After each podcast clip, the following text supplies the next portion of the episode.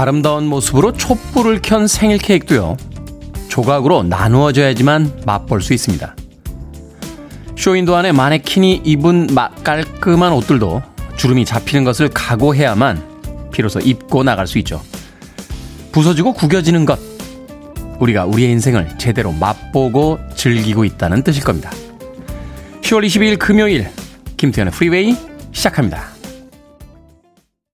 금요일에 아침 조금 경쾌하게 시작해봤습니다. 자미로콰의 케네디 히트 들으셨습니다. 빌보드 키드의 아침 선택, 김태현의 프리웨이. 저는 클테짜 쓰는 테디 김태훈입니다. 자, 사공육구님 굿모닝, 김태현의 프리웨이 출석합니다. 일구삼공님 날씨가 많이 추워지네요. 테디 항상 건강 조심하세요. 윤소정님 가죽 재킷 멋집니다. 강정림님 빤딱빤딱 가죽인가요? 김현숙님 저도 오늘 가죽 재킷인데 반갑습니다 해주셨습니다. 오늘 가죽 점퍼 입고 왔습니다. 네, 가죽을 굉장히 좋아해서 여러 벌 사는데 막상 자주 손이 가진 않아요. 또 가죽 점퍼를 입을 수 있는 계절이 그렇게 길지 않기 때문에 한 해에 뭐 며칠 입지를 못하는데, 예, 오늘 날씨가 한번 입어볼까 하고 입고 나왔는데 역시 불편하군요. 두꺼운 가죽이라 움직일 때마다 소리가 나서 오프닝만 하고 바로 벗었습니다. 자, 서혜정님, 오, 제게 해주는 맞춤 오프닝이네요. 감사합니다 하셨고요. 이태경님, 언제나 오프닝 멘트 귀에 꼭꼭 와닿습니다 라고 해주셨는데, 그 멋진 오프닝을 오늘 약간 버벅거렸죠. 뭐 그런 겁니다. 인생이라는 게 항상 힘주고 시작하다가 조금씩 버벅거리고, 또 그 버벅거린다는 건 우리가 열심히 살고 있다는 또 다른 증거 중에 하나가 되겠죠. 자, 금요일입니다. 힘차게 시작해봅니다. 청취자분들의 참여 기다립니다. 문자번호 샵 일공육일, 짧은 문자 오십 원, 긴 문자 백 원, 콩으로는 무료입니다. 여러분은 지금 케이비에스 이 라디오 김태현의 프리웨이 함께하고 계십니다. 케이비에스 이 라디오 yeah, go ahead. 김태훈의 프리웨이.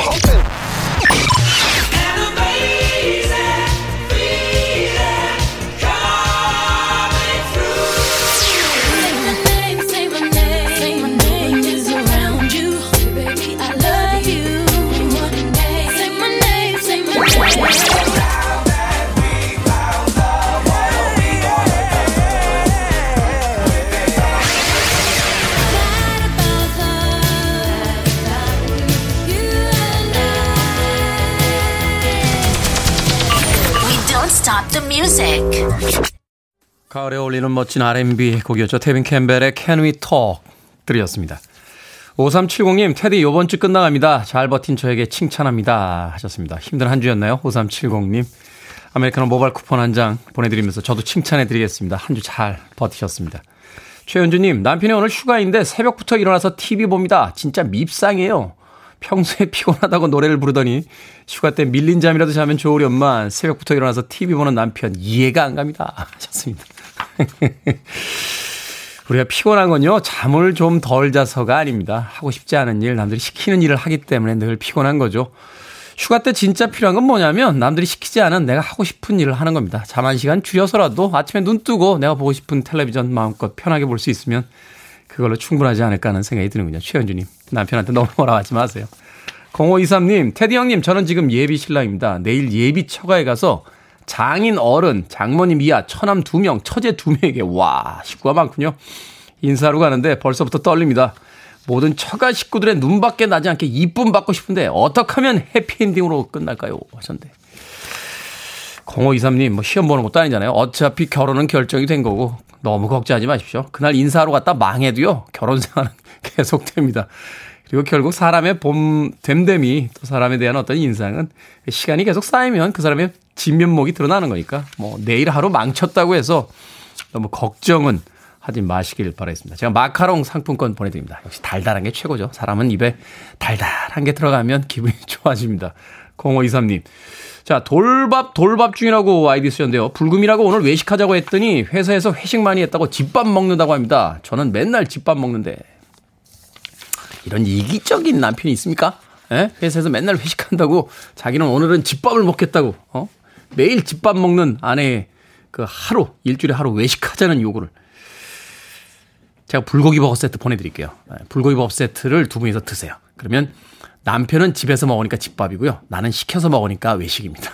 그러면 두 분의 합의점이 나오지 않을까 하는 생각이 드는데 괜찮지 않나요? 돌밥 돌밥중님 불고기 버거 세트 하나 보내드릴게요. 자, 커피조아님, 오늘 회사에서 첫 회의 발표하는 날이네요. 너무너무 떨려요. 석 달 전부터 준비했던 건데 연습하고 연습해도 긴장된 탓인지 발음이 자꾸 꼬입니다. 혼자 일찍 나와서 발표 연습하고 있습니다. 잠깐 긴장 풀려고 프리웨이 들어봅니다. 하셨는데 얼른 라디오 끄십시오. 프리웨이 듣는다고 긴장 풀리지 않습니다. 연습하십시오. 연습만이 살길. 네. 지금은 좀 꼬여도요. 그래도 연습을 한 번이라도 더 하면 실전에서 더 부드럽게 할 수 있습니다. 그리고 항상 드리는 이야기입니다만 뭐 프레젠테이션 좀 망치면 어떻습니까? 인생은 그래도 계속됩니다. 커피조아님. 자, 벨린다 칼라이슬의 음악으로 갑니다. Mad About You.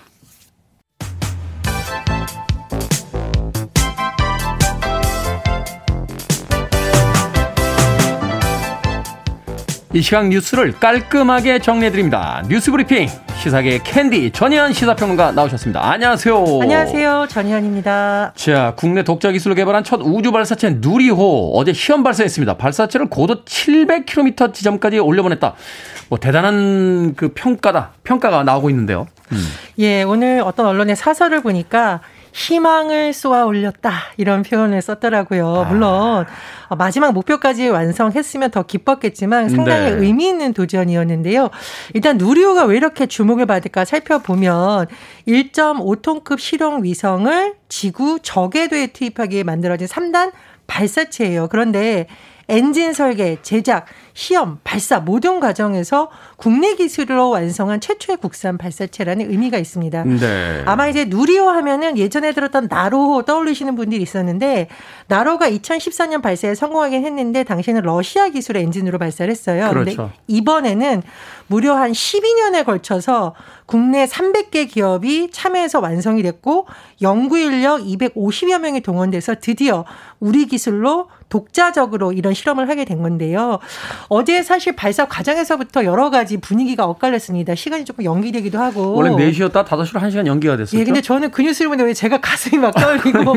저, 저 오랜만에 날씨가 너무 좋았으면 좋겠다 이런 생각을 했어요. 저도 어쨌든. 계속 이제 휴대폰으로 뉴스 이렇게 체크하면서 다녔었는데. 예, 저는 네. 이제 생방송을 계속 봤는데 발사부터 비행까지 굉장히 성공적이었습니다. 일 단 분리되고 이 단 분리되고 삼 단 엔진 점화되고 한 다섯 시 십오 분쯤에 고도 칠백 킬로미터 지점에서 모형 위성이 삼 단 로켓 떨어서 분리가 됐어요. 그래서 네. 이 과정 보면 그 설명해 주시는 박사님들도 막 흥분해서 떨리는 목소리로 박수치고 합니다. 근데 조금 아쉬운 소식이 이후에 전해졌는데 한 삼십 분간 데이터 분석을 해보니 모형 위성을 궤도에 정상적으로 올려놓지는 못했다. 그래서 어 이게 좀 의미 있는 성, 시도이긴 합니다만 완벽히 성공하지는 못했다는 평가가 나오고 있는 겁니다. 원인이 뭘까? 좀 과기정통부에서 아마 전문가들하고 참여해서 위원회 구성해서 문제점 보완한다고 하는데 현재까지 알려진 거 보면 아마 삼 단부에 있는 엔진 연소가 좀 부족하지 않았냐 그런 전망이 나오고 있는데요. 어쨌든 뭐 갇힌 도전이다 이런 평가는 나오고 있습니다. 문재인 대통령도 아, 자랑스럽다. 목표에 완벽하게 이르진 못했지만 첫 번째 발사로 매우 훌륭한 성과를 남겼다고 하는데요. 누리호 발사를 통해서 우리가 우주강국으로 가는 인재를 키우는 효과도 있을 수 있고 또 첨단 기술 확보 효과도 있고요. 또 해외를 보면 민간 우주 산업 시장이 이미 경쟁에 들어갔죠. 뭐 스페이스X, 블루 오리진 이런 기업들이 이미. 버진 갤럭틱 뭐요. 예, 그렇습니다. 유인 우주관광 상품 현실한다는 말 나오잖아요. 그러니까 이번 기회를 통해서 민과 관이 함께하면서 이런 기술을 지금 토대를 갖췄다라는 평가가 나오고 있습니다. 자, 누리호 이 차 발사가요. 내년 오월 십구일로 잠정 결정된 상태인데 저도 응원의 박수를 보내고 싶고요. 참고로 제가 나로호 발사했을 때 기사를 찾아봤거든요. 네. 당시에 연구원들이 손발톱을 못 깎았다. 수영을 못 깎았다. 징크스죠? 네. 백일 기도 드렸다. 저녁 식단에서는 미역국이 빠졌다. 이런 뉴스가 상, 진짜로 있더라고요. 이거 네. 작가님 얘기하시기에 이거 장난인가 했는데 뉴스 찾아봤는데 실제로 있어요. 근데 나로호 때 이랬으니까 누리호 때 연구원들은 얼마나 더 압박감이 심했겠습니까? 국민분들이 이제 많이 박수를 보내주고 있는데요. 저도 이런 분들 정말 수고했다고 박수를 보내주고 싶고요. 내년에는 더 좋은 성과를 거두었으면 합니다. 네, 첫 발사에서 성공하는 확률이 삼십 퍼센트가 채 안 된다고 그러는데 뭐 칠백 킬로미터 지점까지 우리가 보냈다면 정말 대단한 성공이다라고 이야기할 수 있을 것 같습니다.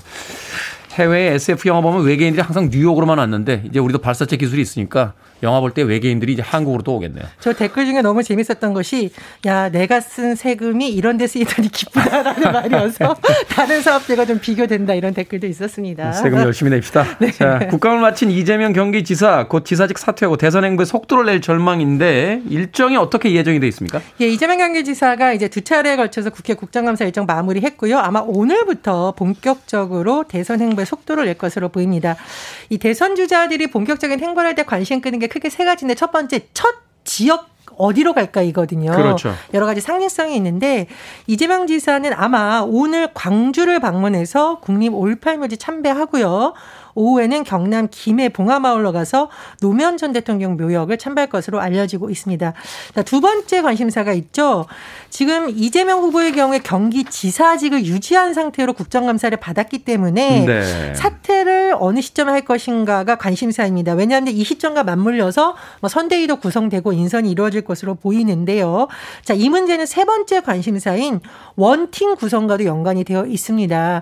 일단 당내 경선 휴위증이 아직은 완 완전히 봉합이 안 됐다는 평가가 나오고 있으니까 좀 상징적인 인물들하고 회동을 해서 힘을 모으는 모습을 보여주는 게 어떻겠냐 의견이 나오고 있는데, 대표적인 인물이 가장 치열하게 경쟁했던 이낙연 전 대표일 겁니다. 그렇죠. 아, 두 사람이 국정감사 기간 동안 통화를 한 내용은 알려져 있지만 어, 굉장히 뭐 열심히 선대 현장 맡아서 다 함께하겠다 이 정도 내용은 아직 안 나왔어요. 앙금이 좀 남아 있는 것 같아요, 아직까지. 아무래도 네. 그런 것 같고, 이제 캠프내에서 아마 뭐 정성호 의원이라든가 박광원 의원이 통화를 하고 있고 실무 차원에 논의되고 있다고 하지만 어쨌든 좀 상징성이 있으려면 이낙연 전 대표하고 회동하는 모습이 좀 나와야 된다는 의견이 있기 때문에 그건. 도대체 그 시점은 언제일까라는 또 전망이 나오고 있고, 또 하나 지금 청와대도 밝혔는데 청와대에 문재인 대통령의 만남을 요청한 것으로 지금 이미 밝혀졌잖아요. 네. 그러면은 대통령과 언제쯤 또 회동을 할까 등등이 있는데 이것 역시 당내의 경선 휴일증을 봉합하는 원팀 일정과 맞물릴 것이라는 전망이 나오고 있습니다. 어쨌든 본격적인 대선 행보가 되면 대선 열기가 다 다가올 거, 달아오를 것으로 보이는데, 다만 지금 국민의힘 같은 경우에는 아직 경선 중입니다. 십일월 오일 최종 후보가 선정이 될 텐데. 그 기간 동안 이재명 후보의 발걸음도 빨라질 것으로 보입니다. 네, 일단은 뭐 친문 계파의 전폭적인 지지가 필요한 거고, 또 최근에 야당의 유력 주자인 이제 그 윤석열 그 전 검찰총장의 어떤 발언이 문제가 됐기 때문에 이제 호남 쪽에 그 어떤 표심을 아우르는 게 제일 보로서 이제 지금 이야기가 되고 있는 거군요. 그렇습니다. 그 지역 경선에서 이재명 후보가 거의 승리를 했지만 광주 전남에서는 이낙연 전 대표가 승리를 했었거든요. 그렇죠. 그런 부분도 있고, 또 광주 전남과 국립 오일팔 묘지는 워낙 또 민주당의 상징성이 큽니다. 민주화운동의 성지이기도 하고요. 그런 점도 고려한 것으로 보입니다. 자, 물가 비상에 정부가 유류세 인하를 검토 중이라고 하는데 이게 국제 시세와는 거꾸로 가는 거 아닙니까? 지금 뭐 유럽은 물가가 저 유류세가 올라서 지금 난리라고 그러고, 중국은 아예 석탄을 구하지 못한다는 이야기가 나오고 있는데. 네, 이 기름값이 상승하면 산업 전반에 미치는 영향도 있지만 사실 가장 정부가 우려하는 것 중에 하나는 물가 상승일 겁니다. 그렇죠. 코로나로 인해서 안 그래도 서민들 어려운데 서민들이 느끼는 체감 경기가 더 나빠질 수가 있거든요. 그래서 정부가 유류세 를 내려서 기름값을 낮추는 효과를 거두는 것을 검토하고 있다고 하는데, 홍남기 부총리 겸 기획재정부 장관이 어제 국회 기재위에서 이렇게 밝혔어요. 크게 세 가지로 요약할 수 있는데, 첫 번째, 유류세가 만약 내려가면 물가 안정에 기여할 수 있을 것 같다라는 의견을 밝혔으니까 이건 아마 검토한다는 의미고요. 네. 두 번째, 그럼 발표는 언제냐? 아마 다음 주 정도라고 밝혔고, 세 번째, 그러면 언제부터 언제까지냐? 이걸 계속 할 수는 없는 거거든요. 지금 전망이 어, 겨울을 넘어가는 수준이라고 홍남기 장관이 밝혔기 때문에 아마 유류세 인하 기간이 올해 십일월부터 내년 삼월 전후까지가 될 가능성이 음. 거론이 되고 있어요. 그런데 아무래도 가장 많이 지금 그 필요한 시기죠. 그렇죠. 서민들의 경우에는 이제 여러 가지 뭐 난방비, 뭐 교통비 여러 가지 다 연관되어 있는 거라고 볼 수 있는데, 자, 엘엔지, 액화 천연가스 할당 관세 인하도 아마 유류세 인하하고 같이 묶어서 검토하고 있고 같이 발표될 예정인데, 다만 이런 사항은 모두 시행령 개정 사항입니다. 그래서 아마 국무회의나 이런 절차를 거쳐서 정부가 추진할 것으로 알려지고 있는데요. 다만 전문가들은 말씀해 주셨듯이 이 유류세 뭐 인하 검토할 수는 있는데 국제 유가라든가 환율 등의 변수가 남아 있습니다. 그래서 좀 더 섬세한 검토가 필요하다 이런 지적도 나옵니다. 네, 정부 부처 이야기 들으니까 뭐 장기 계약을 맺어놔서 예전 금액으로 계속 받고 있기 때문에 가능할 것 같다. 뭐 이런 이야기가 나오고 있으니까 좀 기대해 보도록 하겠습니다. 자, 오늘의 시사 엉뚱 퀴즈 어떤 문제입니까? 예, 앞서 누리호와 물가 비상 소식 전해드렸습니다. 누리호가 비상하는 것에는 자부심이 솟구치지만 네. 물가 비상에는 근심이 솟구칩니다. 그렇죠. 하지만 지나친 근심은 금물입니다. 걱정해서 걱정이 없어지면 걱정이 없겠다. 아, 유명한, 유명한 명언이죠. 예, 지나친 걱정은 건강만 상하게 합니다. 여기서 오늘의 시사 엉뚱 퀴즈 나갑니다. 흔히 쓸데없는 걱정이란 뜻으로 쓰이는 말인데요. 하늘이 무너지면 어디로 피할지를 걱정하던 중국 기나라 사람의 근심에서 유래했다니 이 말은 무엇일까요? 일 번 기우, 이 번 와우, 삼 번 노하우, 사 번 그라지라우. 정답 아시는 분들은 지금 보내주시면 됩니다. 재미있는 오답 포함해서 총 열 분께 아메리카노 쿠폰 보내드릴게요. 흔히 쓸데없는 걱정이란 뜻으로 쓰이는 말인데요. 하늘이 무너지면 어디로 피할지를 걱정하던 중국 기나라 사람의 근심에서 유래했다는 이 말은 무엇일까요? 일 번은 기우, 이 번은 와우, 삼 번은 노하우, 사 번은 그라지라우. 문자번호 샵 일공육일, 짧은 문자 오십 원, 긴 문자 백 원, 콩으로는 무료입니다. 뉴스 브리핑 전희연 시사평론가와 함께했습니다. 고맙습니다. 감사합니다. 오늘 가죽 점퍼 입고 왔다가 이 곡 선곡해 주네요. 육오사일님의 신청곡입니다. Judas Priest, Breaking the Law.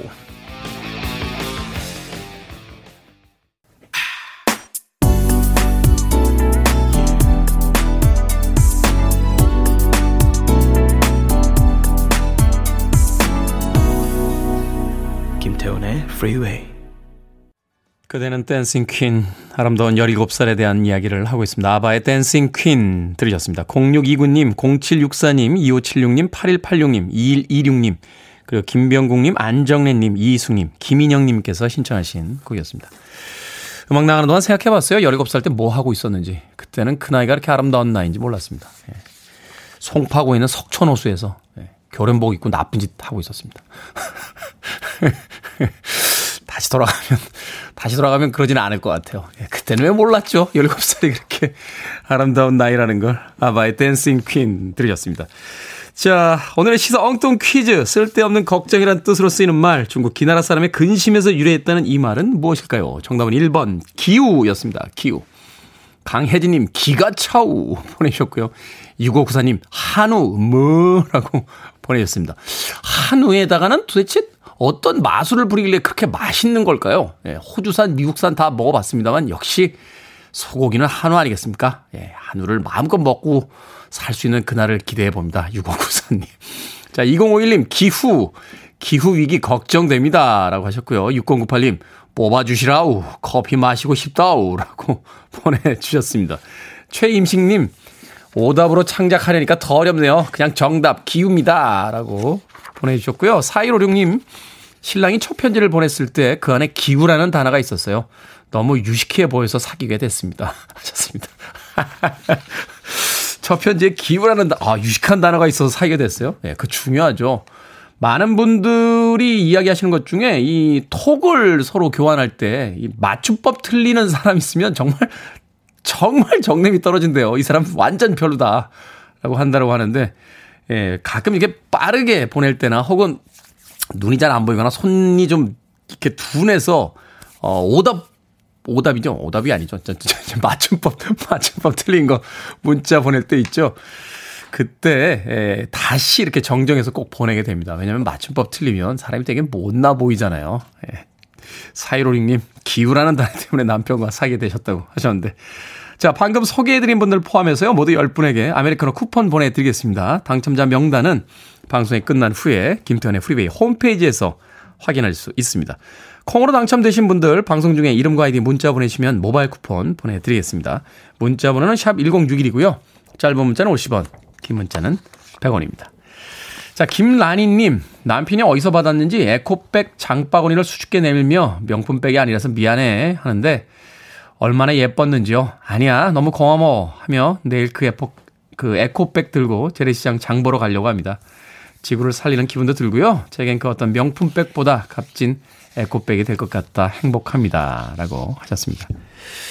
최근에는 그 가치 소비라는 걸 하죠. 어, 무엇인가를 사고 소비할 때 나의 캐릭터, 나의 어떤 사상을 보여주는 그런 소비를 한다라는 이야기를 하던데 명품백도 좋습니다만 그 에코백을 들고 다니면 그 사람이 얼마나 멋있어 보이겠습니까? 아, 저 사람은 그래도 세상에 대해서 어, 또 환경에 대해서 무엇인가 생각을 하는 사람이다 하는 느낌이 있을 테니까요. 김라니님 마트 상품권 보내드릴게요. 재래시장도 가시고요. 마트에도 가셔서 맛있는 거 많이 사서 아, 맛있는 음식 꼭 해주시길 바라겠습니다. 김라니님.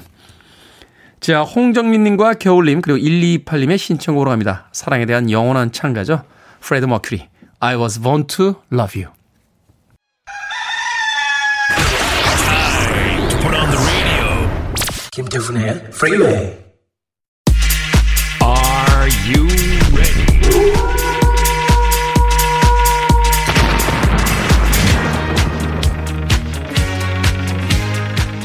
군더더기 없이 깔끔하게 답해드립니다. 결정은 해드릴게. 흰색의 상담소. Barbara Streisand. 사공사사 님, 고민 상담 들으려고 일찍 출근하다 보니까 원래 출근 시간보다 오십 분 일찍 나오게 됩니다. 사무실에 아무도 없고 혼자 있어서 너무 추운데 계속 들어야 할까요? 아니면 다시 듣기로 들을까요? 계속 들읍시다. 마트 상품권 보내드릴게요. 손난로 사세요.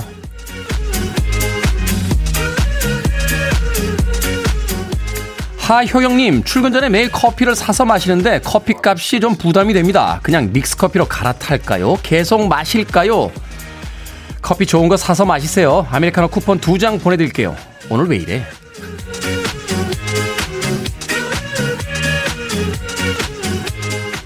유튜브로 김수정님께서요, 종이로 꽃을 만드는 일을 하고 있는데 잘 되지 않아서 걱정입니다. 직업을 바꿔야 할까요? 조금 더 노력해 볼까요? 조금 더 노력해보세요. 그만둬야 할 때가 되면 누군가에게 묻지도 않고 그만둡니다.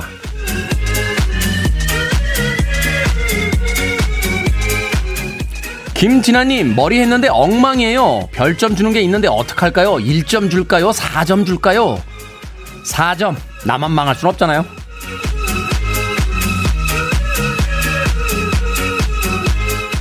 고민 소개된 분들에게 선물 보내드립니다. 다른 분들도 시원한 해결이 보고 싶다면 고민 보내주세요. 문자번호 샵 일공육일, 짧은 문자 오십 원, 긴 문자 백 원, 콩으로는 무료입니다.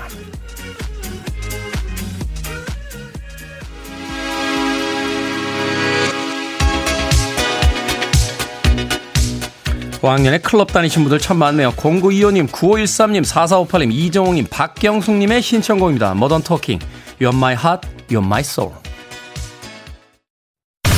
Listening to one of the best radio stations around. You're listening to 김태훈의 Freeway.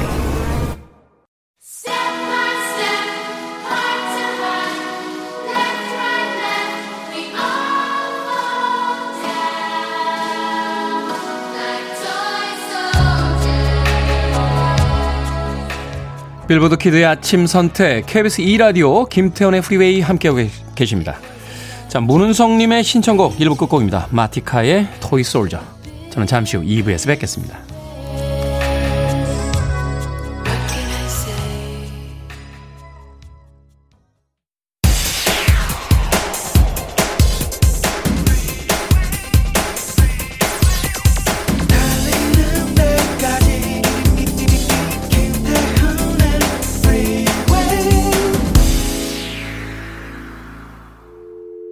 I need your arms around me. I need to feel your touch.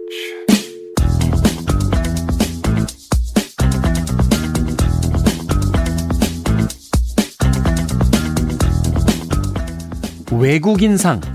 위 학생은 태생은 한국이나 한국어 리스닝이 서툰 편으로 선생님의 말씀에 반대로 행동하여 학급에 이국적인 매력을 주었기에 이 상장을 수여합니다.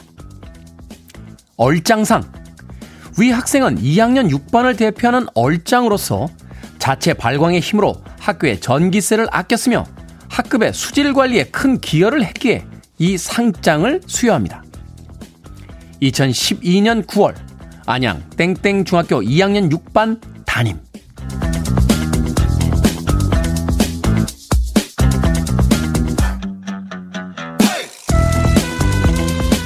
뭐든 읽어주는 남자, 오늘은 한 중학교 학급에서 수여한 상장을 읽어드렸습니다. 이걸 받는 날 학생들은 얼마나 즐거워했을까요? 말 안 듣는다고 혼내거나 배척하는 대신에 특별한 상장을 주는 선생님의 재치 담고 싶기도 합니다. 이천십이 년에 중학교 이 학년이었으니까 이제는 다들 성인이 됐겠죠. 아마도 같이 모인다면 이날의 즐거웠던 기억과 선생님이 보여준 신뢰, 지금까지 그리고 또 앞으로 살아가는데 큰 힘이 됐다라고 서로 이야기 나누지 않을까요? 다양한 상을 만들어서 아이들에게 격려를 주신 그 담임 선생님, 아마도 사랑의 씨를 뿌린 게 아닌가 하는 생각이 듭니다. Tears for Fears의 Sowing the Seeds of Love 드렸습니다. 자, 김태현의 프리웨이 이 부 시작했습니다. 앞서 일상의 재발견, 우리 하루를 꼼꼼하게 들여다보는 시간이었죠. 뭐든 읽어주는 남자. 오늘은 이천십이 년 구월에 안양의 땡땡 중학교 이 학년 육 반 담임 선생님이 학급에 수여한 상장을 읽어드렸습니다. 박경숙님, 요즘은 졸업식 때 모든 학생들 상장 다 줘요. 라고 하셨고요. 최지원님, 얼짱상 탐나네요. 하셨고요. 오견수님, 테디님도 얼짱상 받으셔야죠. 하셨는데, 저는 그런 상을 받을 수가 없습니다. 그런 건 이제 평범한 인간계 사람들에게 주는 거고요. 원래, 원래 태생적으로 이 정도 뛰어난 사람은 누가 이렇게 평가할 수 있는 게 아니에요. 네, 오경수님. 초등학교 이후로는 상장이라는 걸 받아본 기억이 없네요. 예, 그러네요, 진짜. 중고등학교, 대학교 때, 대학교 때는 원래 상장 이런 거 안 주나요? 예, 뭐, 장학금은 주죠. 예, 그런 거는 받아본 기억이 없습니다. 예, 평범한 인간계를 거부하며 살아왔기 때문에, 예, 초등학교 이후로는 뭘 받아본 기억이 없습니다. 저는 누가 이렇게, 그, 봐주시는 거 있잖아요. 생년월일이 언제야? 말해서 봐주시, 봐주시는 분들 있잖아요. 그런 게 없대요. 뭐, 일확천금 뭐 이런 것도 없고요. 뭐 이렇게 공짜로 얻는 것도 없답니다. 예, 복권 하나도 사지 마라. 하는 이야기 하시더군요. 그냥 열심히 하면 열심히 한 만큼 어느 정도는 돌아온다. 하는 이야기를 하셔서, 예, 상이나 이런 거에 대해서는, 예, 애, 애시당초, 예, 마음을 접었습니다. 열심히 살면 되죠. 그런 게 꼭 필요하겠습니까? 자, 뭐든 읽어주는 남자, 여러분 주변에 의미 있는 문구라면 뭐든지 읽어드리겠습니다. 김태현의 프리웨이 검색하고 들어오셔서요. 홈페이지 게시판 사용하시면 되고요. 말머리 뭐든 달아서 문자로도 참여가 가능합니다. 문자번호 샵 일공육일, 짧은 문자 오십 원, 긴 문자 백 원, 콩으로는 무료입니다. 채택되신 분들에게는 촉촉한 카스테라와 아메리카노 두 잔 모바일 쿠폰 보내드리겠습니다. I want it, I need it, I'm desperate for it. Okay, let's do it. 김태훈의 프리웨이. 두 곡의 락 음악 이어서 들어봤습니다. 로버트 팔머와 듀란 듀란의 존 테일러가 중심이 됐던 팀이었죠. 파워스테이션의 Some Like It Hot, 삼구삼공님의 신청곡으로 들려드렸고요. 기타리스트이자 보컬리스트였던 빌리 스콰이어 Everybody Want You까지 두 곡의 음악 이어서 들려드렸습니다. 빌리 스콰이어는 이 곡 이후에 Rock Me Tonight 한 곡 더 히트시키고, 어, 그 뒤로는 특별한 히트곡은 만들지 못했습니다. 파워스테이션과 빌리 스콰이어, 팔십 년대에 히트했던 두 곡의 음악 들려드렸습니다. 자, 팔칠일팔님, 여긴 이 인 병실입니다. 혼자 듣다가 옆 환자 들어와서 얼른 이어폰 찾는데 같이 듣자고 하네요. 우리 병실에서 음악이 흐르고 있습니다. 하셨습니다. 빨리 쾌차하십시오. 어디가 아픈지는 잘 모르겠습니다만, 병실에서 음악 듣는 것도 좋습니다만, 음, 좋은 가을인데 좀 걸어다닐 수 있는 그런 건강이 빨리 찾아왔으면 좋겠네요. 비타민 음료 보내드릴게요. 쾌차하세요. 네. 칠이이이님, 제가 원래 책만 보면 기절했는데 요즘은 책을 읽고 싶어졌습니다. 가을이라 그런지 사람이 변하면 큰일 난다는데 아침 방송 듣다 보니까 저도 감수성이 풍부해지고 알고 싶은 게 많아지네요. 저 김태훈님 점점 닮아갑니다. 하셨습니다. 제가 또 한 감수성 하죠. 이 나라, 이런 날씨만 되면 또, 아, 잊혀진 이름들이 많이 떠오르네요. 네, 칠이이님. 방송용이 아니라, 예, 얘기는 못하겠습니다만 떨어지는 낙엽만 봐도 그냥 눈가에 이슬이 맺힙니다. 칠이이님, 뭐 이런 계절에 좀 감수성에 젖어보는 것도 뭐 나쁘지 않을 것 같아요. 이미영님, 테디 연락도 안 하던 친구가 연락 와서는 자녀 결혼한다고 청첩장을 주고 갑니다. 황당했어요. 축의금 해야 할까요? 금액은 얼마나 해야 될지 며칠째 고민이네요. 결혼식은 내일인데 라고 하셨습니다. 축의금 조금 하세요. 그 친구가 그런다고 나까지 그럴 필요는 없잖아요. 뭐 세상이 어떤 태도를 보이건 어떤 속도로 움직이건 우리는 우리의 태도와 우리의 속도로 사는 게 가장 중요하지 않나 하는 생각 해보게 됩니다. 이미양님. 음악 듣습니다. 백무순님의 신청곡이에요. Destiny's Child, Say My Name.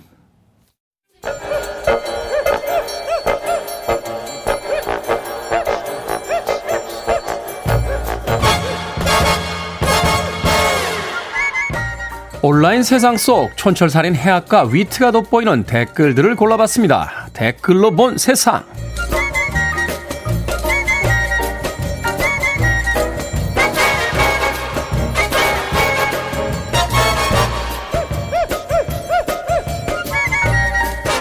첫 번째 댓글로 본 세상. 요즘 한국 드라마와 영화를 보는 자신의 표정을 유튜브에 올리는 외국인이 늘었습니다. 한국 사람들은 심파라고 싫어하는 장면에서 눈물을 흘리다 못해 오열을 하기도 하는데요. 감정을 자극하는 캐릭터들의 절절한 서사가 기존에 봤던 작품들과 달라 감동적이기 때문이라는군요. 여기에 달린 댓글들입니다. 최우형님, 아침 드라마 몇 번 보면 내성 생겨서 아무렇지 않을걸요. 주마등님, 한국을 상대로 전 세계가 관찰 카메라 하는 느낌이에요. 이건 몰래 카메라 아니죠? 팔십 년대 빌보드 히트곡들을 들으면서 조용필 씨가 싱글 차트 일 위에 오르는 즐거운 상상을 하곤 했었는데 이제 그 상상들이 현실이 되는 세상을 살고 있습니다. 비티에스의 오징어 게임에 힘차게 한번 외쳐봅니다. 대한민국 만세!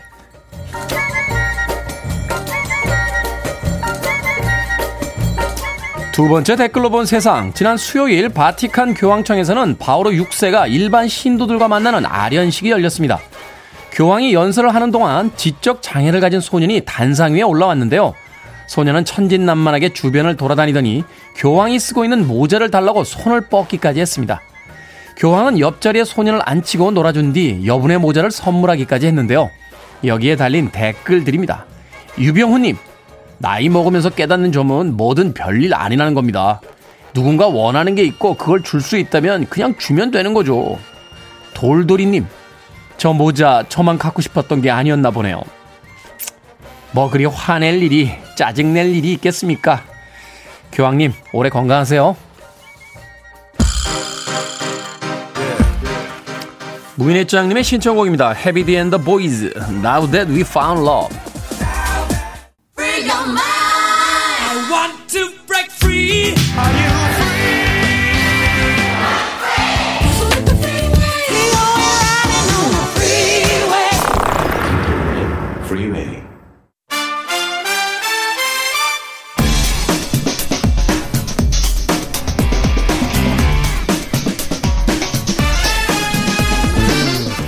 청취자 홍강문님께서요, 지난주 아웅다웅 티키타카 꿀잼 시간이라고 청취 소감을 남겨주셨는데, 아웅다웅 티키타카 아닙니다. 진짜 안 좋아하는 겁니다.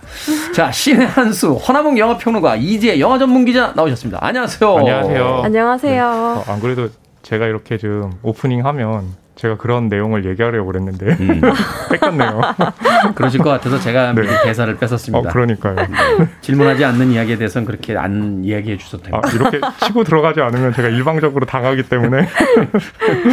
자, 오늘은 영화 지난 수요일에 개봉한 듄입니다. 듄. 뭐 워낙 화제작이기 때문에 그쵸. 그 많은 어떤 그 보도자료들이 또 나오고 있고 또 리뷰들이 네. 나오고 있는데 일단 두 분의 평점부터 들어보겠습니다. 예, 저희 둔 평점은 다섯 개 만점에 별 세 개. 입니다. 아, 기대작 치고는 굉장히 네. 낮네요, 별점이. 어, 드니 빌뇌브 감독이기 때문에 세계지 다른 감독이 만약 만들었다면 이야, 대단하다라고 했을 것 같아요. 드니 빌뇌브 감독은 사실 그 등장과 함께 차세대 어떤 거장으로 이제 예약을 그쵸. 해놓은 맞아요. 그런, 그렇죠. 천하의 블레이드 러너를 이제 리메이크를 맡겼던 그런 감독인데 네.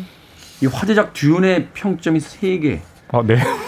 일단은 이미혜 전문 기자의 이야기를 듣고 나서 네. 허남봉 영화평론가의 평점을 다시 생각해보도록 하겠습니다. 자, 이제 영화 전문 기자 몇 점입니까?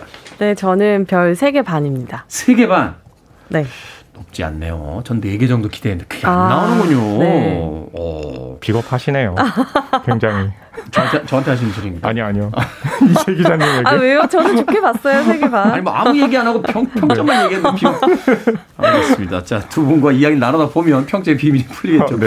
러닝타임이 무려 백오십오 분입니다. 세 시간에 육박하는 영화인데 어떤 그쵸. 내용입니까? 네, 어, 제가 소개해드리면요. 네. 상당히 이게, 오늘 부담되실 네, 거예요. 당대해가지고 이게 제대로 소개가 될지 모르겠지만. 제가 사실 이거 그 주문했거든요, 책. 네. 아, 다섯 권인가 여섯 권인가? 여섯 권이요. 여섯 권이 됐는데, 네. 그게 그 책으로 치면 은 국내 이제 올 초에 새로 번역돼서 출간됐는데 이게 페이지 수로만 따지면 사천삼백 페이지가 넘어요. 사천삼백 페이지. 네, 이제 그 작품의 이제 듄에 이번 그 공개된 거는 일 권의 반 정도에 해당이 되거든요. 일 권의 반 정도? 네, 일 권의 반 정도. 세 시간 동안 했는데. 네. 네. 어, 제가 좀 소개를 해드리겠습니다. 네. 어, 지금으로부터 거의 일만 년 뒤. 예, 배경입니다. 미래군요, 미래. 네, 미래가 배경인데요. 예, 우주는 마치 그 제국. 공화정처럼 운영이 되는데 음. 어, 당시에는 이제 뭐가 그 권력이냐면 스파이스라고 불리는 환각제가 있어요. 환각제. 네, 그 행성을 지배하는 가문이 하코넨 가문인데요. 음. 이제 황제가 어, 아트레이데스 가문의 이 레토 공작에게 어, 그 스파이스가 나는 지역을 관리를 해라라고 아. 명령을 합니다. 그게 이제 권력이니까. 그 그렇죠. 관리를 해라. 네. 근데 그 명령 그 사이에는 하코넨 가문의 음모가 숨겨져 있습니다. 음. 네. 그런데 이 아트레이데스 가문의 후계자가 누구냐면 이 티모시 살람에게 연기한 폴이라는 인물입니다. 네.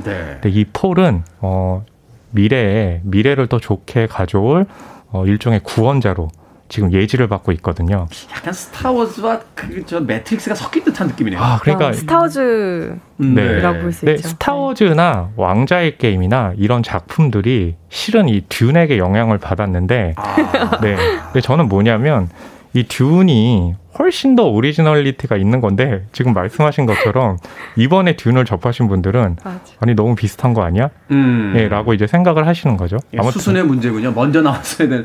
그렇죠. 네. 음. 근데 이 제가 말씀드린 것처럼 너무나 방대하니까 잠깐, 영화가 너무 힘들었던 거죠. 잠깐, 줄거리를 끊어내 주셔야죠. 네. 그쵸, 네. 어, 그런 상황에서 이제 폴이 네. 어, 이제 어, 위험에 처합니다. 과연 하코넨 가문으로부터 이 자신이 속한 아트레이데스 가문을 지킬 것이냐, 그리고 이 우주의 평화를 가져올 것이냐라고 이제 그 결정되는 순간 끝납니다. 네. 일부의 절반이라는 네. 것을 명심하셔야 합니다. 이게 무슨 줄거리입니까? 이게 파트 일이고요. 네. 그냥 어떤 가문이 음모를 펼쳐서 네. 다른 가문이 싸운다 이런 얘기잖아요. 네. 그러니까 네. 이제 주인공을 소개하고 이제 다음 편에서 싸울 거예요 하면서 딱 끝나는 거죠. 그러니까 저는 뭐냐면 이게 백오십오 분이잖아요. 네. 근데 좀 더 나가야 된다고 생각을 하거든요. 줄거리가. 아, 줄거리가 좀 더 네. 나갔어야 됐다. 맞아요. 거의 인물을 소개하고 가문을 소개하는데 시간을 다 허비를 하는데 근데 그 내용들이 그렇다면 이렇게 많이 어, 화려할 정도로 중요했냐. 말씀하신 것처럼 우리는 이 듄에게 영향받은 뭐 스타워즈라든지 많은 작품을 통해서 익숙한 음. 설정이잖아요. 근데 거기에 이렇게 많은 시간을 왜 드릴까? 예, 라는 부분이 좀 아쉬웠던 거죠. 고급 레스토랑에 갔는데 네. 그 셰프가 나와서 네. 여러분들께서 지금 드실 음식은 네. 지중해에서 갓자 먹은 연어를 네. 올리브 오일에 올려서 블라블라블라블라 네. 하고 떠들다가 자 그럼 이제 요리를 맛보시지요 하고 들어갔는데 레스토랑이 문을 닫아버려요. 아, 네. 이런 일이 있습니다. 와, 예, 아, 대단하시네요. 이게 원작 소설이 원래 있다라는 이야기 지금 해주셨고. 네. 근데 제가 알고 있기로 이게 여, 영화화가 이미 됐었잖아요. 팔십사 년도에 데이비드 린치 감독. 네. 그때는 이제 국내에서 사구라는 제목으로. 그렇죠. 극장 개봉은 아니고 제가 그 브이에이치에스 비디오로 봤던 맞아요. 듄이라는 그 제목을 달고 나왔었어요. 네. 그 작품은 어땠습니까? 어, 사실 지금 보면 데이비드 린치의 듄, 뭐 데이비드 린치도 굉장한 거장이죠. 자신만의 네. 독보적인 이미지 세계를 구축한 감독인데 지금 보면 사실 많은 부분에서 키치하다고 느끼실 수 있어요. 조금 실소가 나오는 부분들도 음. 많고 또 워낙 방대한 서사를 두 시간에 압축하다 보니까 뭐 구멍도 좀 많이 뚫려 있는 부분도 있긴 한데 어쨌든 그 당시 데이비드 린치에게서는 거부할 수 없는 매력적인 프로젝트였을 거예요. 왜냐하면 자신만의 이미지를 만들어내는데 굉장히 매료되어 있는 감독이기 때문에 그렇죠. 이 듄이라는 것을 통해서 미지의 세계 이미지와 세계를 만들어낼 수 있다면 굉장히 매력적인 프로젝트였을 것 같아요. 심지어 조지 루카스가 그 스타워즈 제다의 기환을 데이비드 린치에게 연출 제안도 했었는데 어. 그것도 거절하고 듄을 만들었단 말이죠. 그만큼 데이비드 린치에게는 좀 크고 중요한 프로젝트였는데 사실상 결과적으로 보자면 원작을 구현해내는 데에는 뭐 그다지 효과적이진 않았다라고 평가를 받고 있고 데이비드 린치 필모그래피 중에서 망작 대열에 들어갔잖아요. 그죠, 그죠. 네. 거기에 또 뭐 또 다른 거장인 조도로프스키 감독이 이 듄을 열여섯 시간짜리 작품으로 기획하다가 한 삼 년 정도 기획을 하다가 무산이 됐거든요. 음. 근데 워낙 그 기간이 삼 년인데다가 많은 것들을 투여했던 프로젝트여서 이 조도로프스키 감독은 이 기, 준비 기간으로 또 다큐멘터리를 낼 정도로 이 듄이라는 원작이 가지고 있는 의미가 창작자들에게 굉장히 컸던 거죠. 뭐 영화나 음. 게임, 음악같이 온갖 서브컬처에 다 뿌리를 내리고 있는 프랭크 허버트의 소설이고요. 아까 스타워즈를 말씀하셨는데 어, 이게 저는 영화에, 영화에게 어떤 면에서는 또 도움이 됐다고 느끼는 게 영화를 보시면 많은 부분에서 어, 스타워즈 같다라는 느낌을 느끼셨을 거예요. 거기서 뭐 공화국과 제국군이 대립을 한다던가 네. 그 제다이들이 진정한 내면의 힘을 깨달아서 포스를 얻게 되는 그런 과정이라던가 이런 것들이 이미 스타워즈를 통해서 학습 소속된 관객들에게는 듄에서 만나는 그러한 그 원작이 세계관이. 원작의 요소, 요소들이 낯설지 않을 거란 말이죠. 그래서 저도 허남봉 평론가가 말씀하셨던 것처럼 그렇게까지 긴 시간을 할애할 필요가 있었는가 하는 음. 의문이 좀 들더라고요. 아, 이미 이것들을 다 우리가 다른 작품들을 통해서 익숙해졌는데 네. 그러면 관객들을 좀 믿고 속도감을 내면서 달렸어야 되는데 그걸 네. 일일이 다 소개하는 것 자체가 조금은 아쉬운 점이 있었다. 네. 실제로 그 이재 기자님이 이제 말씀 주셨지만 그 엘토포로 유명한 그 조도로프스키 같은 경우 네. 계속 그 방대한 양 때문에 길게 시간을 가져갔던 건데 제작비가 늘어나면서 그게 안 된 거잖아요. 사실 데이비드 린치도 그 초기 여덟 시간짜리 영화를 기획을 했다가 결국 그 편집되고 편집되고 그 축소되면서 맞아요. 이제 두 시간짜리로 네. 줄어버린 거잖아요. 그러니까 이 작품 같은 경우, 이 지금 드니 빌뇌브의 듄 같은 경우는, 그러니까 이야기를 굉장히 안전하게 가져가고 이게 뭐냐면 아이맥스라는 거대한 화면으로 볼거리를 이제 승부를 보겠다고 전략을 가져간 거거든요. 음. 예, 근데 이게 아이맥스로 보면 좋긴 한데 어, 보통 그 관객들이 이 듄에 대해서 그런 이미지만 바라고 갈 것이냐. 라고 생각했을 때 왜냐하면 너무나 전설적인 작품이기 때문에 기대치가 높잖아요. 음. 예, 근데 기대치가 높은 작품을 보고 오리지널리티를 느끼지 못한다면 예, 실은 좀 실망하실 그 마음이 더 크겠죠. 네. 네. 본인의 별점 삼 점에 대한 구구절절한 이야기를 지금 해주셨습니다. 점령이었군요. 음악을 듣고 와서 계속해서 영화로 또 깊게 들어가 보도록 하겠습니다. 이 한스 짐머가 바로 이 영화의 음악을 맡고 있는데요. 공식 예고편에서 핑크 플로이드의 바로 이 곡을 재해석해서 담고 있습니다. 핑크 플로이드, 이클립스. 핑크 플로이드의 이클립스 들이었습니다. 한스 짐머가 최근에는 음악계에서는 뭐 단연 대표 선수인 것 같아요. 엔니오 모리코네 사망 이후에는 뭐 배트맨 공공칠 다 네. 한스 짐머가 음악을 하고 그렇죠. 있는데 이번 듄에서도 역시 한스 짐머가 음악을 맡았습니다.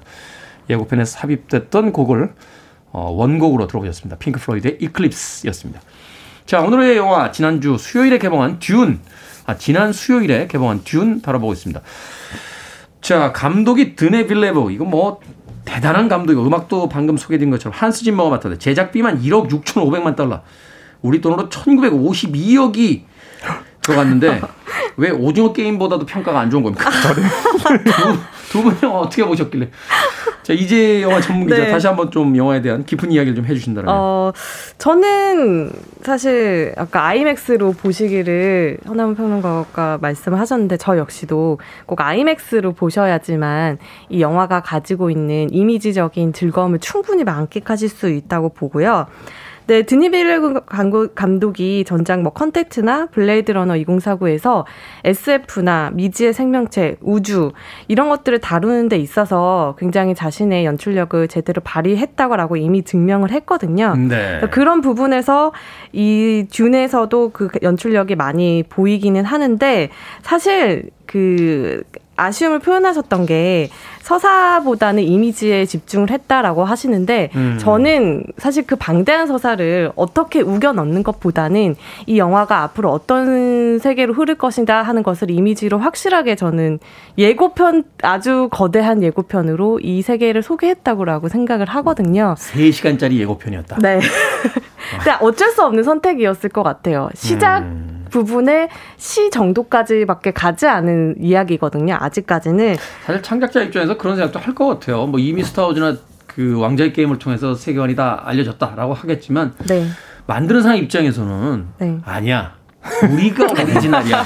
처음부터 다시 한번 봐봐 하면서 만들고 싶은 그런 욕망이 분명히 있었겠죠. 왜냐하면 드니 빌뇌브 감독은 이 원작을 너무나 사랑하거든요. 어렸을 음. 때부터 이 원작을 처음 보고 어, 생물학이나 어떤 생명을 표현하는 이 작가의 방식에 굉장히 깊이 매료되어서 손에서 놓지 않은 책 중에 하나라고 해요. 그래서 네. 이 프로젝트를 전혀 뭐 거부할 수는 없었을 것 같고 저는 원작에서 아주 짧은 앞부분만 가져온 선택도 상당히 영리하다고 생각하고 또 스페이스 스타워즈 같은 그런 스페이스 오페라에 익숙한 관객들 덕분에 어, 드니 빌뇌브 감독의 스타일이 그렇게 친절한 연출 스타일은 아니거든요. 네. 어떤 이미지와 무드로 밀고 나가는 힘이 있는 감독인데 대사에다 다 담는 스타일이 아니죠. 네. 그럼에도 불구하고 이 어떤 원작의 세계관이라든지 중요 인물 설정 같은 것들이 비교적 원작을 보지 않아도 쉽게 이해할 수 있을 만큼 친절하게 음. 앞에서 다 이렇게 깔아주거든요. 그렇게 생각해 볼 수도 있겠네요. 우리가 뭐 원작을 이미 알고 또 이 세계관이 이미 스타워즈나 반지의 제왕에서 인용됐다는 걸 알기 이전에 네. 그냥 사전 정보 없이 보는 관객들을 위해서는 이 정도의 네. 어떤 친절함도 있었어야 됐다라고 또 네. 생각해 볼 수도 있겠네요. 그렇죠. 이천억 원이 들어가는 예고편을 만든다면 저는 그거는 엄청난 오판이라고 생각을 하거든요. 그 정도면 우리는 뭐 문어 게임, 낙지 게임까지 다 만들 수 있어요. 그렇죠. 그러니까 뭐냐면 저는 그 감독들이 창작력이 있고 그런 의욕이 있어도 프로듀서라든지 제작자가 어느 선까지는 그게 좀 관리를 해야 된다고 생각을 해요. 그러니까 가령 저는 이 듄이 그만큼 영향력을 많이 미친 에스에프다라고 했을 때 방대한 양이면 거기서 뽑아낼 수 이야기, 있는 이야기는 이번에 나온 버전 말고도 굉장히 많을 수가 있거든요. 네. 근데 왜 그런 지점은 생각을 하진 않는지가 궁금하거든요. 사실 근데 이게 저희 같은 이제 평론가들 이제 후일담이고 만드는 사람 입장에서 야 네. 축약하고 가자 그러면 또 원작 팬들 와가지고 네. 원작의 방대한 서사가 다 없어지고 무슨 써머리냐 뭐 요약본이냐 막 이러면서 또 참 만드는다는 직업이 네. 힘든 직업이에요. 어. 그렇죠. 예. 음. 그리고 사실 이렇게 얘기하긴 했지만 정말 아이맥스로 그 모래벌레, 샤우훌루드라고 불리는 모래벌레가 사막에서 막 확 거대하게 음. 이렇게 올라오면 보고 있으면 압도적이에요. 아. 정말 모래바람이 네. 입 안으로 들어오는 아니, 것 같은 네. 느낌입니다. 제가 이렇게 막 이 영화는 안 좋다라고 했을 때 테디님이 아우 우리 같은 평론가는 뭐 이러니까 갑자기 태세 전환을 하게 되네요. 제가. 그러니까 평론가라는 직업은 정말 어디 가서도 환영을 못 받는 직업이에요. 아, 네. 이은희님께서 백오십오 분 동안 모래바람 맞으며 사막 여행 좋았습니다 하셨고요. 음. 김지연님 그래도 티모시 샬라메를 세 시간 동안 볼 수 있다는 건 이라고 하셨는데 어, 영화의 좋은 부분이 쏙쏙 말씀해 주셨네요. 그렇군요. 자, 인상 깊었던 장면 하나씩 더 소개를 해 주신다면. 네, 어, 저는 뭐 아까 말씀드린 것처럼 그렇게 이제 모래벌레가 등장을 하고. 잠깐만요. 가장 인상적이었던 게 모래벌레. 네. 아니요, 근데 그 작, 그 모래벌레 같은 경우가 또 듄의 상징적인 크리처기도 하고 그리고 음. 이 영화 같은 경우는 우리가 봤을 때 에스에프기 때문에 씨지가 엄청나게 많이 들어가 있을 거다라고 생각을 하지만 물론 네. 많이 들어가 있기도 하지만 그 아이맥스로 잡는 사막 장면 같은 경우 예전에 아라비아의 로렌스가 대한극장 그 칠십 밀리미터 대형 그 네. 어, 화면으로 봤을 때 그 느껴지는 감동 있잖아요. 저쪽 사막 그쵸. 끝에서 음. 점처럼 사람이 걸어 들어오고. 맞아요. 네. 음. 근데 드니 빌뇌브가 또 그 사막 장면을 위해서 아라비아의 로렌스를 또 참조하기도 했다고 그러거든요. 그래서 아. 예, 그런 사막 장면 같은 경우도 예, 굉장히 좀 예, 좋았습니다. 결국은 이제 사막과 모래벌레 하나 인상적인. 자, 이제 영화 전문 기자. 저는 이 영화가 굉장히 종교적이고 영적인 면이 있는 영화거든요. 그러니까 일단 이 주인공 폴 캐릭터는 많은 부분에서 어, 메시아, 예수를 떠올리게 하기도 하고요. 네. 어머니 제시카 같은 경우에는 성모 마리아를 떠올리게 하는 요소들이 많거든요. 그런 종교적이고 영적인 부분들을 강조하는 장면들이 저는 좋더라고요. 이 폴이 아직은 자신의 힘을 깨닫기 이전이고 주변에서 구원자라고 하지만 그만큼 또 의심의 시선도 많거든요. 네. 그것들을 스스로 이겨내고 또 때로는 그런 시선들에 약간 무릎을 꿇기도 하는데 그 과정에서 환상과 꿈이 동원이 되거든요. 음. 사실 꿈 같은 경우에는 인간이 가지고 있는 어떤 영적 능력 중에서 가장 쉽게 발휘되는 거라고 생각을 하는데 그 꿈과 환상을 연출하는 드니 빌뇌브의 그 이미지에서 아, 이 감독이 괜히 드니 빌뇌브, 드니 빌뇌브 하는 게 아니다라는 것을 느끼실 수 있을 것 같아요. 네, 자, 별 삼 점 오 점을 준 이제 영화전문 기자의 인상적인 한마디였습니다. 자, 두 줄의 한 줄 평, 두 분의 한 줄 평. 네. 짧게. 예, 저의 한 줄 평은요. 너무 늦게 찾아온 오리지널입니다. 뼈가 있군요. 이제 네. 영화 전문 기자. 바람과 모래로 쓴 대서사시의 음. 서문. 서문. 네. 이천억짜리 예고편. 서문. 자, 신의 한 수. 오늘은 영화 듄에 대해서 허남봉 영화평론가 이제 영화 전문 기자와 이야기 나눠봤습니다. 고맙습니다. 감사합니다. 감사합니다.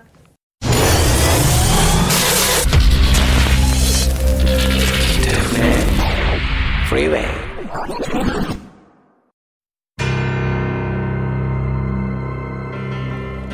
케이비에스 이 라디오 김태원의 프리웨이 오늘 방송 여기까지입니다. 오늘 끝곡은 천구백삼십칠님의 신청곡이에요. 셀렌디온의 It's All Coming Back To Me Now. 좋은 일들 함께하는 금요일이었으면 좋겠습니다. 저는 내일 아침 일곱 시에 돌아옵니다. 고맙습니다.